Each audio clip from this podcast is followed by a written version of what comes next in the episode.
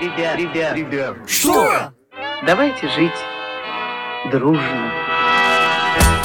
Привіт усім! Черговий випуск програми Давайте жити дружно. І сьогодні почуєте про таке: чому секс до шлюбу є гріхом і чим він шкідливий?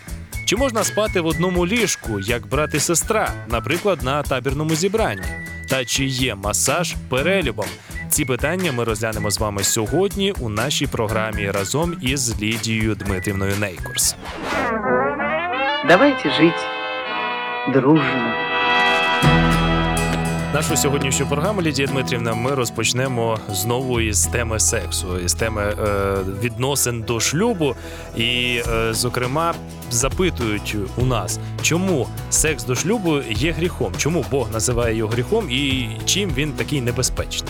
Да, вроде же интересно и удовольствие, а тут на тебе грех. Что Бог запрещает. Зачем Так, Он это так. делает? Да, такой вкусный плод, а запретный. Это естественный вопрос, потому что молодежь не успевает охладиться в этом вопросе. Как только поднимается вопрос до брачных отношений, вот этот вопрос всегда возникает. Почему Бог запретил? Что ему не все равно? Будет это потом или будет оно сейчас? Чи буде зараз? Да, это же не, не имеет значения. А молодежь это интересно. И поэтому действительно, э, я думаю, что это важный вопрос и правильно поднимает молодежь, потому что мы уже подняли, но, но не ответили на этот Так, вопрос. ну я думаю, що ці питання ще будуть актуальні і в наступних наших програмах. Да. Вот интересно, что даже ученые заинтересовались этим вопросом. А что такое секс до брака? Почему он вреден? Почему это грех? Почему грех? Это какой грех? Не грех, Это удовольствие. Мне однажды такую записку написали подростки. Когда я с ними занималась группой, они мне написали записку очень интересную. Почему то, что приносит удовольствие в семье, э, э, явля- э, в семью приносит удовольствие, почему то же самое действие до брака называется грехом. Оно что же удовольствие приносит? А это является вот это то же самое. Но это, этот вопрос задали мне очень юные люди, которые вот заинтересованы в этом вопросе. А дело в том, что э, даже ученые сегодня интересуются этим вопросом. И э, для меня это было очень важно, когда они открыли вот это действие э, друг на друга пары, которые занимаются сексом первый раз. Э, партнер первого, первого действия. И оказывается, что это не просто так. Позанимались сексом, получили удовольствие и разошлись. И даже иногда не спрашивают, как зовут друг друга. Случайный секс. А дело в том, что всегда происходит нечто на невидимом уровне, что идет э, обмен информатики какой-то на генетическом уровне. Это называется, вот, вот сейчас исследуется этот вопрос многими учеными, который называется генетическая мутация хромосомной цепочки вследствие внебрачных связей. То есть э, брак, мы тоже действуем друг на друга, но оно остается в одной цепочке. Мы действуем, меняются с хромосомные цепочки, то есть как бы фотография остается данного э, муж- мужчины на хромосомах женщины. И это в браке, они живут так вместе, они даже становятся похожими друг на друга. Настолько идет сильный обмен информацией, там еще что сейчас это изучается. И на уровне гормонов, обмен гормонами, там многое чего. Но когда это происходит до брака, то оно не происходит на, на уровне, что э, сошлись, побыли вместе и разбежались. Вот эта фотография, эта мутация или этот оттенок, отпечаток, как бы его ни назвать, оно все равно остается на хромосомах женщины. На мужчину это не влияет. Именно на хромосомах женщины. А чем это вредит? Вот они исследовали, эти ученые, там интересно, я читала эти все исследования, и это еще 150 лет назад они поднялись этот вопрос, потому что э, и тогда уже знали, что если ло- лошадей скрещивают, то надо, чтобы они были породистые. И если э, случайная связь будет с непородистой какой-то, уже все, конозаводчик зн- знал, что это пропадший вариант. Все. Собаководы точно знают. Если где-то скрещивание произошло случайно, все. Уже вот эта женского рода половина, она не может. Она может родить щенков, и, и, который имеет отпечаток той случайной встречи. Но они подумали, а как у людей это происходит или не происходит? Оказалось, да. И когда, когда какая-то связь имелась э, до брака, случайной связи, потом даже ну, не было никаких э, связей больше, ни встречи, девочка вышла замуж за другого и рожает детей, и вдруг или первый, или второй, или не имеет значения, какой ребенок, становится похожим на того, кто был первым у нее. То есть вот эта мутация произошла для того, чтобы был брак, а ее не произошло. Ребенок, если это хорошо, если он чуть-чуть они расы одной или все, а если разные расы. И этот отпечаток пришел. И сколько таких случаев я знаю, когда пришлось разбирать эти семейные дрязги, когда ребенок темнокожий родился. А оказывалось потом, что много лет назад у этой девочки, ну, молодой женщины, девочки, был бра- вот связь, случайная связь с э, другой расой. Это вылезло боком теперь. Или даже, даже такое было случай, что родители имели связь, а это уже перешла генетическая цепочка в дочь. И у дочери ни- никаких связей не было, а вылезла, потому что действительно была другая раса. Поэтому это опасно. Бог уже знает. Вот эта смесь э, генетическая мутация, смесь разных э, сем- семени, разных людей, личностей, оно оставляет свой след. Если мы хотим иметь хорошую семью, то мы должны им и хранить свои отношения секса не как удовольствие, а как большую ответственность. И это очень важно нам знать. И там интересный такой вывод э, эти ученые сделали. Любовь уходит, а гены все помнят. То есть из генетической памяти мы не можем выбросить это. И потом начинаются неприятности в семье. Откуда? А отвечать надо, а мы не знаем. И поэтому сегодня Господь уже несколько тысячелетий назад предупредил о последствиях, чудовищных последствиях этого греха. Ну и жаль, что сегодня много молодых людей просто пренебрегают и Библией, и воззваниями Бога, что телегония, так называемая вот эта реакция э, генетической мутации, называется телегония. Возможно, сегодня, зная это, остановит немножко молодежь в том, что связи такие, они, они остаются в памяти этой девочки, и девочки не разрешат этого. В древности Бог говорил это прямо. Сделал он этот грех, уничтожить эту. Это очень строго было. Пусть не будет в твоем народе вот, блудницы или блудника. Очень серьезно. Если Бог говорит грех, значит, Он знает, что происходит. И мы должны к этому прислушаться. Давайте жить дружно. Наступне питання таке: задають молоді люди і запитують про те, чи можна спати в одному ліжку, е, як брат і сестра. Наприклад, наприклад, на е, такому лагерному собранні, так тобто е, люди поїхали в табір, е, підлітки е, і сплять у е, цих палаточках. Так чи можна їм спати так разом? Підлітки, то еще это так себе, они еще могут такой вопрос задать. Но если это задают вопрос зрелые люди, то меня это может только удивить. Дело в том, что что значит э, спать в одной постели? Это значит соприкосновение тел. Это значит что? Это игра с огнем. Ты не знаешь, что дальше твои гормоны тебе подскажут.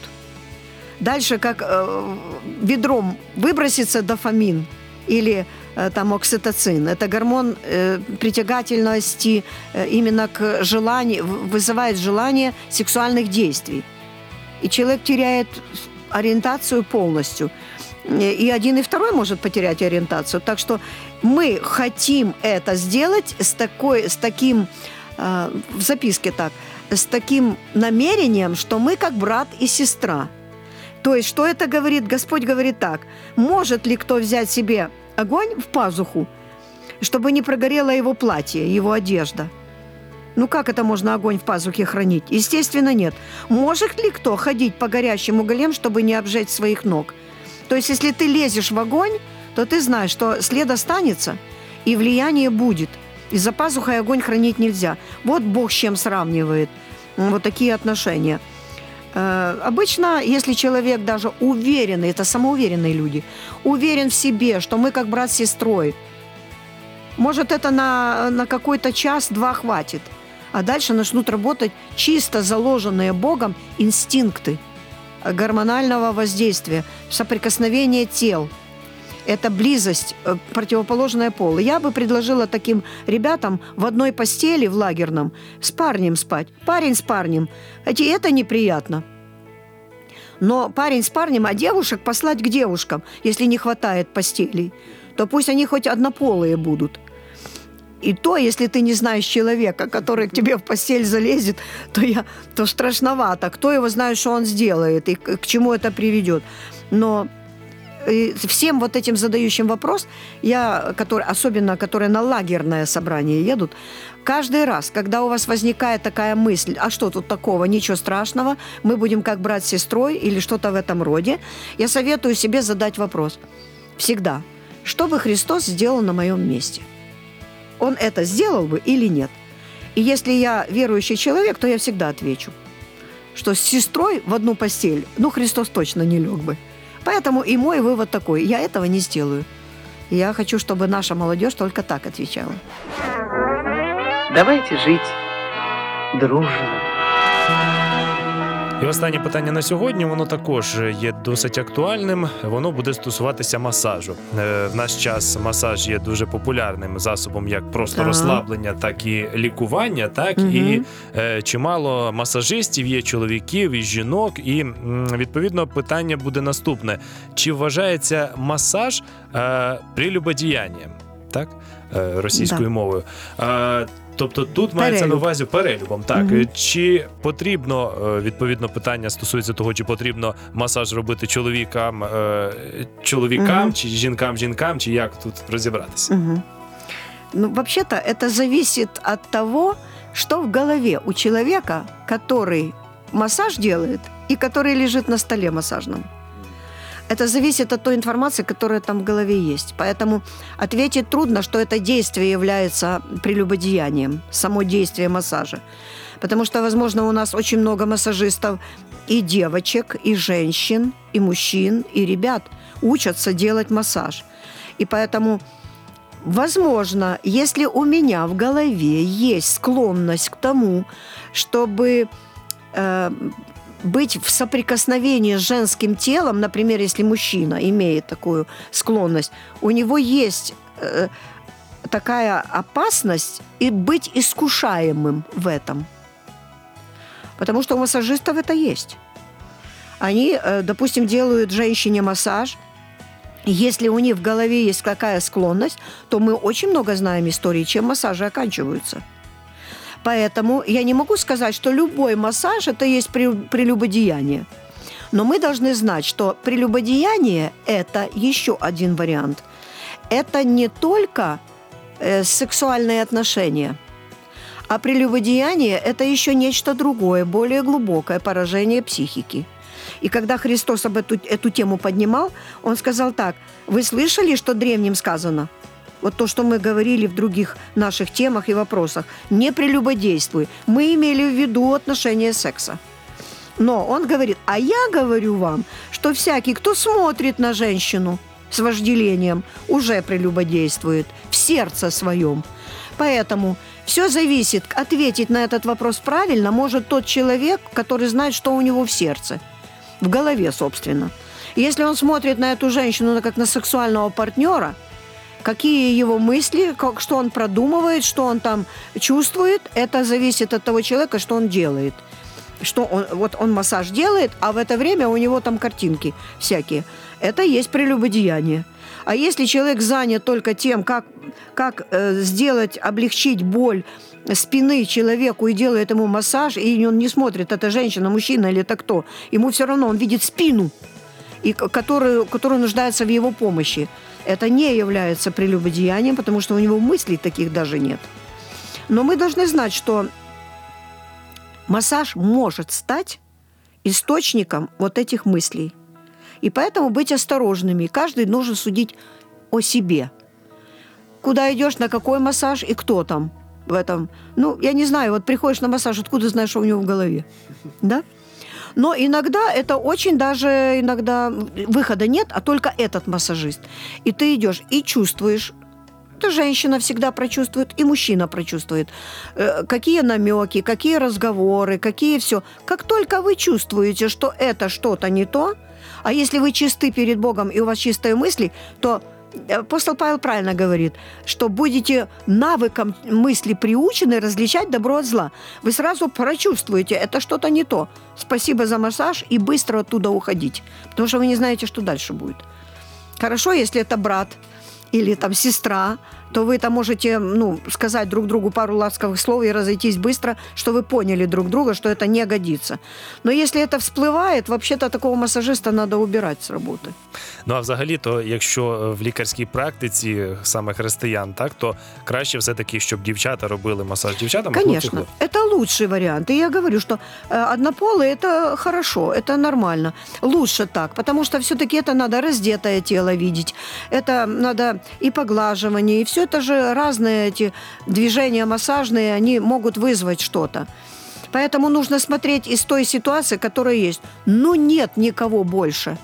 И у тебя со спиной что-то случилось, и тебе нужно срочно вставить это все на место, все позвонки. Ну что ты будешь искать женщину, которая тебя не поднимет и не встряхнет хорошо? Тут должен хороший мужик встряхнуть женщину, которая, в которой что-то случилось со спиной.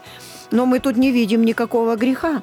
Поэтому в каждом индивидуальном случае можно, но я знаю много таких эм, очень неприятных моментов, когда именно, именно эти действия массажиста мужчины переходили в, э, в состояние пр- прелюбодеяния или блуда.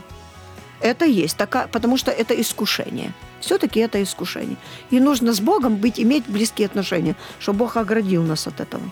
Ну а взагалі, е, якщо е, с- говорити не просто про масаж, а взагалі про лікарів.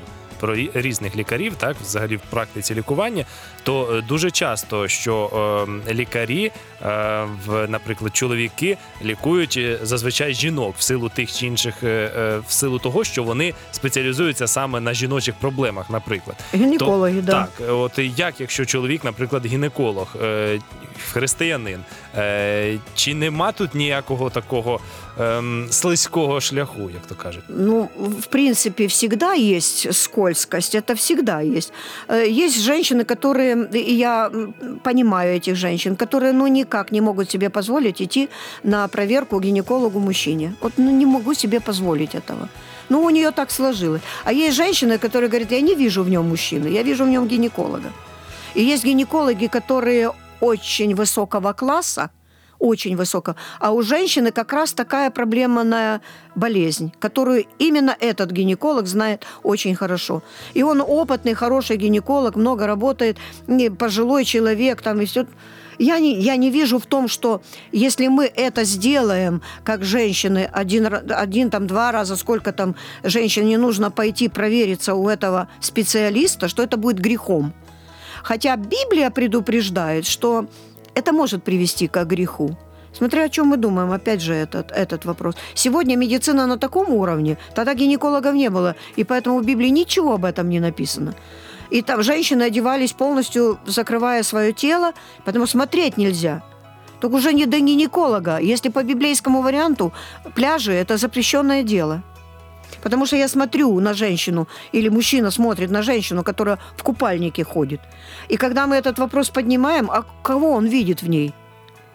А он видит в ней ничего, просто женщину, которая купается. И, и это привычно. Сегодня это уже перестало иметь такую грандиозную проблему. Увидеть э, женское тело в купальнике нич- никаких проблем. А вот это зависит от того, что у меня в голове. У мужчины в голове что? Специально увидеть женское тело, как он видит эту женщину, ее тело.